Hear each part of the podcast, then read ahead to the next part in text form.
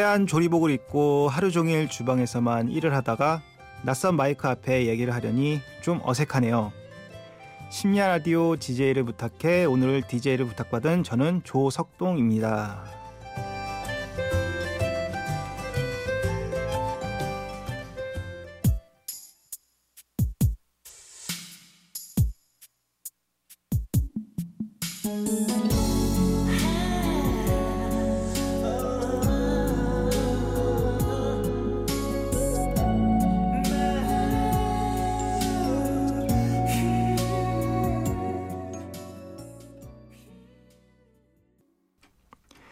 첫 곡으로 임창정의 슬픈 연가 들으셨고요. 안녕하세요. 심야 라디오 DJ를 부탁해 1일 DJ를 맡은 조석동입니다. 저는 대기업 단체급식 조리실장으로 근무하고 있으며 결혼을 해서 지금은 두 아이의 아빠로 열심히 살고 있습니다. 결혼 전 연애 시절 지금은 아내가 된 여자친구가 인터넷 음악방송 DJ로 진행을 맡고 청취자로서 제 아내의 방송을 제가 새벽까지 듣 다가 잠든 생각이 나네요. 오늘은 청취자가 아닌 DJ로서 진행을 하게 되니 감회가 새롭습니다. 첫 곡으로 들려드린 슬픈 연가는 제가 중학교 3학년 때쯤 나왔던 정우성, 고소영 주연의 영화 비트 OST입니다. 아마 남자분들은 누구나 한 번쯤 다 보셨던 영화였을 겁니다. 저도 그 시절 잠깐 반항을 하면서 들었던 기억이 납니다. 그렇다고 뭐 영화에서 나오는 것처럼 그런 방황은 아니고요. 소심하게 살짝 조금 했습니다. 그때가 중학교 3학년 겨울방학 때 공부는 하기 싫고 돈은 돈이나 벌어볼까 싶어서 친구 셋이 모여 각자의 비상금을 털어 군고구마통을 샀어요. 그때가 아마 15만 원 정도 주고 구입했을 겁니다. 군고구마 사세요. 따뜻한 군고구마 있어요. 하며 장사를 해보았지만 싼 가격에 고구마를 구하지 못하여 하루 팔면 그 다음날 고구마 살 돈밖에 안 남더라고요. 그리고 땔감조차 구할 수 없었어요. 그러다 보니 장사를 시작한 지 이틀 만에 접어야 했습니다. 참으로 귀엽고 철딱선이 없는 시절이었습니다. 군 고구마가 나올 계절이 되니 그때 생각이 나네요. 노래 듣겠습니다. 터보의 해상.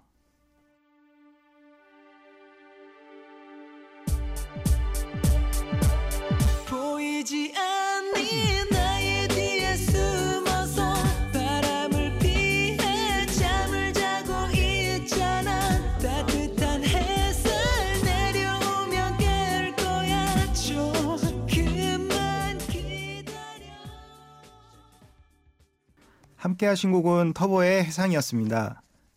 아이들은 아직 어려서 집에서 TV 시청을 거의 하지 못하는데요. 왜 아이들이 어리다고 TV 시청을 못하냐고요? 퇴근하고 집에 오면 일단 몸으로 놀아줘야 되고요. 목욕시키고 책 읽어주고 이러다 보면 잘 시간이더라고요. 아무튼 가끔 TV나 인터넷을 보면 여기저기 요리하는 남자 일명 셰프라고 하는 분들이 많이 나오시더라고요.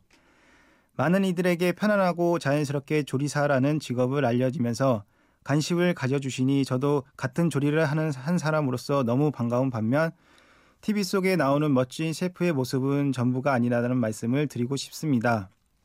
제가 교회를 다니고 있는데 교회의 중등부, 고등부 학생들이 어떻게 하면 조리복을 입고 호텔에서 요리할 수 있는 그런 멋진 조리사가 될 수 있냐고 많은 자문을 구하기도 합니다. 아마 그 학생들은 대부분이 TV 속에 나오는 멋진 셰프의 모습을 보고 조리사의 꿈을 꾸고 있는 게 아닌가 하는 생각도 듭니다.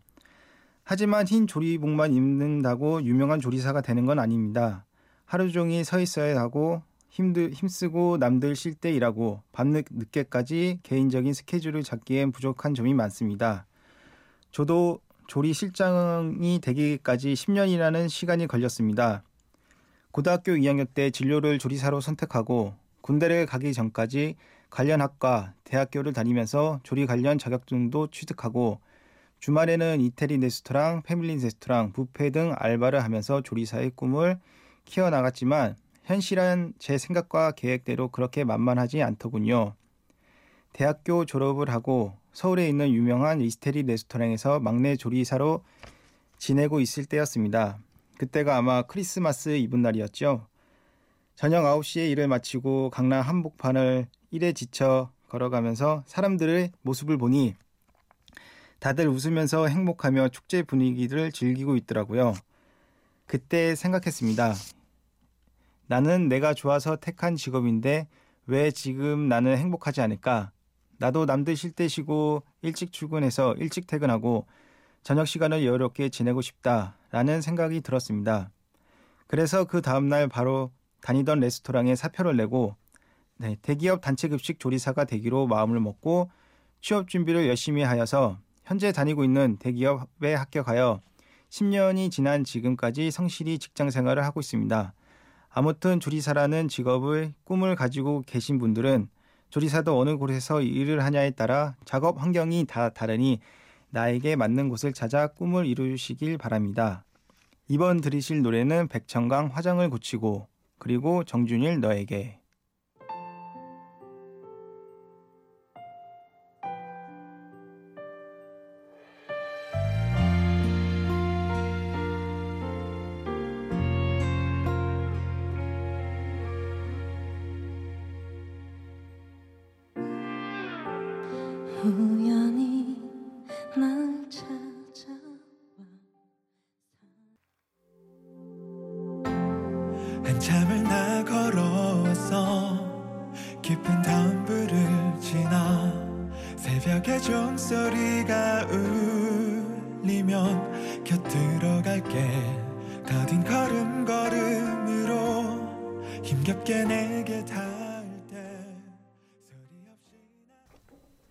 백천강 화장을 고치고 정준일 너에게 두 곡 듣고 오셨습니다. 정준일 너에게는 제 고등학교 동창인 천명준님께서 박효은님이 좋아하는 노래라고 신청해 주신 곡이고요. 늘 아끼고 사랑하겠다고 변함없이 너에게 올인한다고 전해달라고 하셨습니다. 여러분들은 어떤 취미를 가지고 계신가요? 취미가 있으면 하루하루 인생을 파이팅 할 수 있고 또 긍정적인 마인드를 가질 수 있는 근원이 되는 것 같아요. 저는 취미 생활로 산악 자전거와 캠핑을 다니고 있습니다. 산악 자전거를 얘기하자면 산악 자전거를 탄 지는 8년 정도 됐고요. 매일은 아니지만 일주일에 2, 3일 정도는 자전거를 타고 출퇴근을 하고 있습니다. 주말에는 동호회 회원들과 자전거를 타고 산에 갑니다. 저희 산악 자전거 타는 사람들은 어디를 가든 환영을 받지 못하더라고요. 그렇다고 도로로 나가서 타면 자동차 운전을 하시는 분들께서 인도로 다니지 왜 위험하게 찻길로 다니냐며 클락션을 빵빵 거리고 지나갑니다. 또 인도로 횡하고 지나가면 지나가는 행인들이 눈살을 찌푸립니다. 인도마다 자전거 도로가 다 설치되어 있는 건 아니기 때문에 참으로 불편할 때가 많습니다. 도로교통법상 자전거는 이륜차에 속하기 때문에 도로의 끝자선의 3분의 1은 자전거가 다닐 수 있는 도로라고 하는데 그 중요한 사실을 자전거를 타지 않는 운전자분들은 다들 모르시더라고요. 그래서 항상 방어 운전을 하며 자전거를 타고 있습니다. 올해 70주년 8.15 강복절 기념으로 동호회 회원들과 함께 수원에서 임진각까지 왕복 약 200km의 거리를 12시간을 걸쳐 라이딩을 하고 왔는데요. 거의 수원에 돌아왔을 때쯤 팔다리가 너무 아파서 포기하고 싶었지만 다른 분들은 힘든 내삭 하나도 안 하시더라고요. 그래서 저도 이를 악물고 끝까지 참고 복귀를 한 뒤 물어봤습니다. 엉덩이랑 팔다리 안 아프세요? 하시는 말씀이 어떻게 안 아플 수가 있냐. 다들 똑같이 아프다. 하지만 나 혼자가 아니라 여럿이 움직이기 때문에 다른 사람에게 피해를 안 주려고 끝까지 참고 온 거다. 라고 하시더라고요. 모든 일에 있어서 내가 힘들면 다른 사람들도 똑같이 힘들 것이다. 하지만 끝까지 포기하지 않고 모두가 힘들어 할 때 조금만 더 힘을 내어 남들보다 열심히 하면 힘들게 노력한 만큼 그만한 대가가 있을 거라는 말을 말이 제 마음 깊숙한 곳까지 스며들었습니다. 여러분도 끝까지 아자아자 파이팅 하셨으면 좋겠습니다. 다음 들으실 곡은 사랑스러운 저희 아내가 신청한 바카키 비타민 에픽하이와 유나가 같이 한 우산입니다.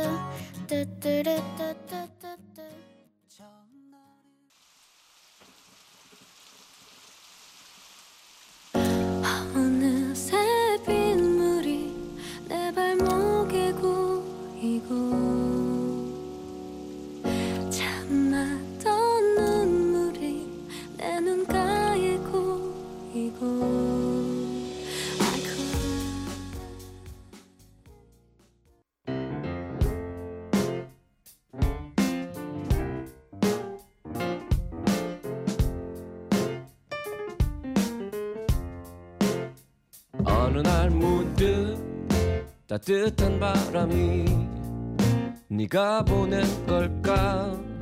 네 냄새가 나 참 향기롭다. 참 오랜만이다. 보고 싶다. DJ를 부탁해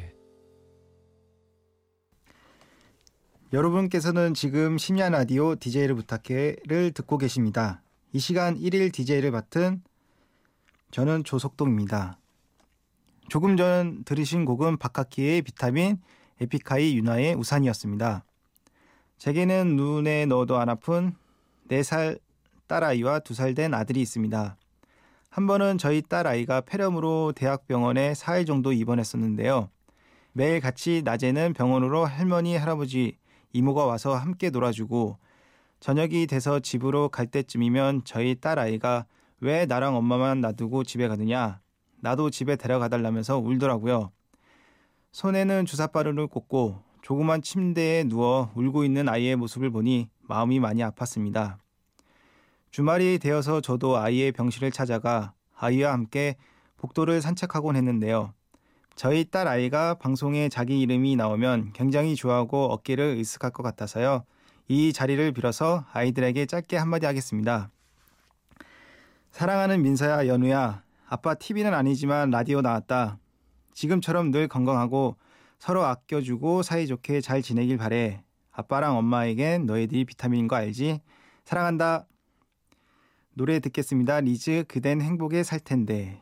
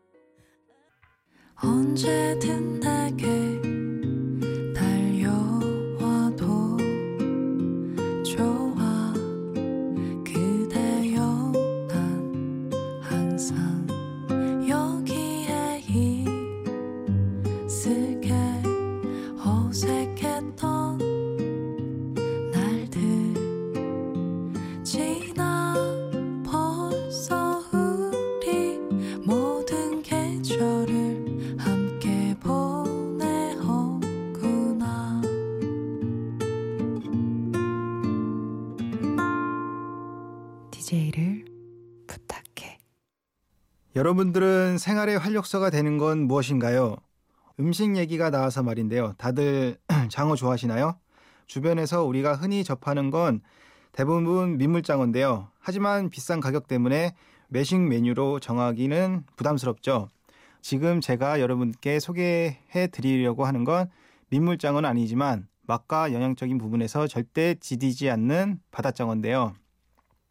민물장어는 양식이고 바다장어는 자연산이고 그때그때 시세가 다르기 때문에 여름보단 겨울에 조금 더 저렴하게 구입할 수 있어요. 통영에서 갓 잡은 장어를 저희는 오븐에 구워 제가 만든 특제 소스와 함께 곁들여 먹으니 다들 엄지를 척척하시며 맛있게 먹었습니다. 꼬리와 머리 부분은 푹 끓여서 탕으로 먹으면 뽀얀 국물이 우러나는데요. 이만한 보양식도 없는 것 같습니다. 아이들도 무척 잘 먹어서 저희는 자주 장어를 시켜 먹는데요. 흔히들 바다장어라고 하면 포장마차에서 파는 작은 곰장어를 생각하시는데요. 곰장어는 작고 장가시가 많은 반면 제가 앞에서 설명드린 장어는 붕장어라고 민물장어보다 크고 제 생각이지만 육즙과 맛이 민물장어보다 나은 것 같습니다. 여러분도 꼭 한번 드셔보세요. 노래 한 곡 듣고 오겠습니다. 제가 1일 DJ를 한다고 하니 항상 저, 제 뒤에서 저를 누구보다 응원해 주시고 챙겨주시는 저희 장모님께서 평소 좋아하시는 노래를 한 곡 신청해 주셨습니다. 준비한 곡은 이선희 인연입니다.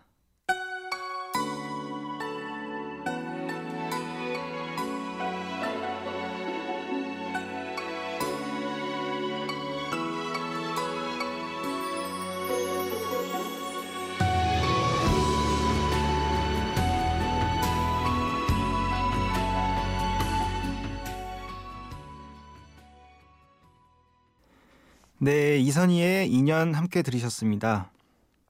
요즘 예능 프로 중 진짜 사나이라는 프로가 있는데요. 볼 때마다 옛날 추억이 생각나더라고요. 훈련소 때 6주 동안 신병 교육을 받을 때였습니다. 저녁 식사를 마치고 물을 마시고 있는데 배식을 하고 남은 동그랑땡이 보이는 거예요. 순간적으로 저도 모르게 배고플 때 동기들과 같이 나눠 먹으면 좋겠다고 생각이 들어서 양쪽 주머니에 가득히 동그랑땡을 넣어 내무반으로 달려갔죠. 내무반에 들어서자마자 간물대 서랍 봉투, 편지 봉투 안에 제 동그랑땡을 넣고 그 편지 봉투를 책 밑에 숨겨 놓았습니다.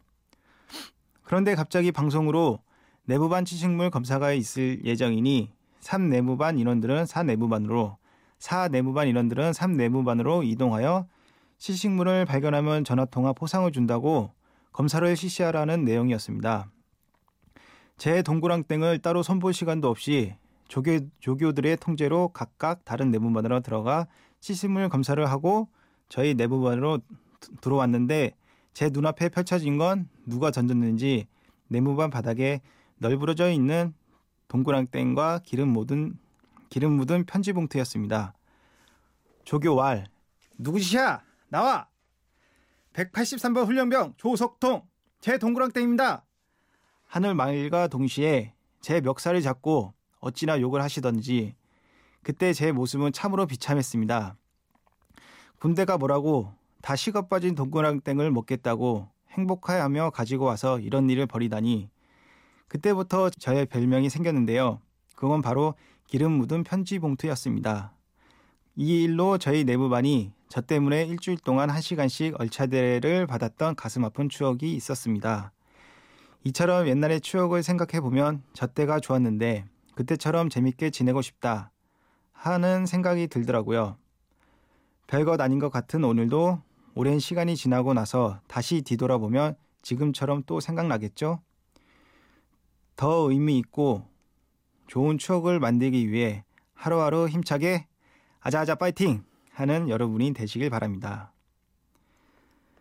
노래 한 곡 듣고 올게요. 싸이의 아버지.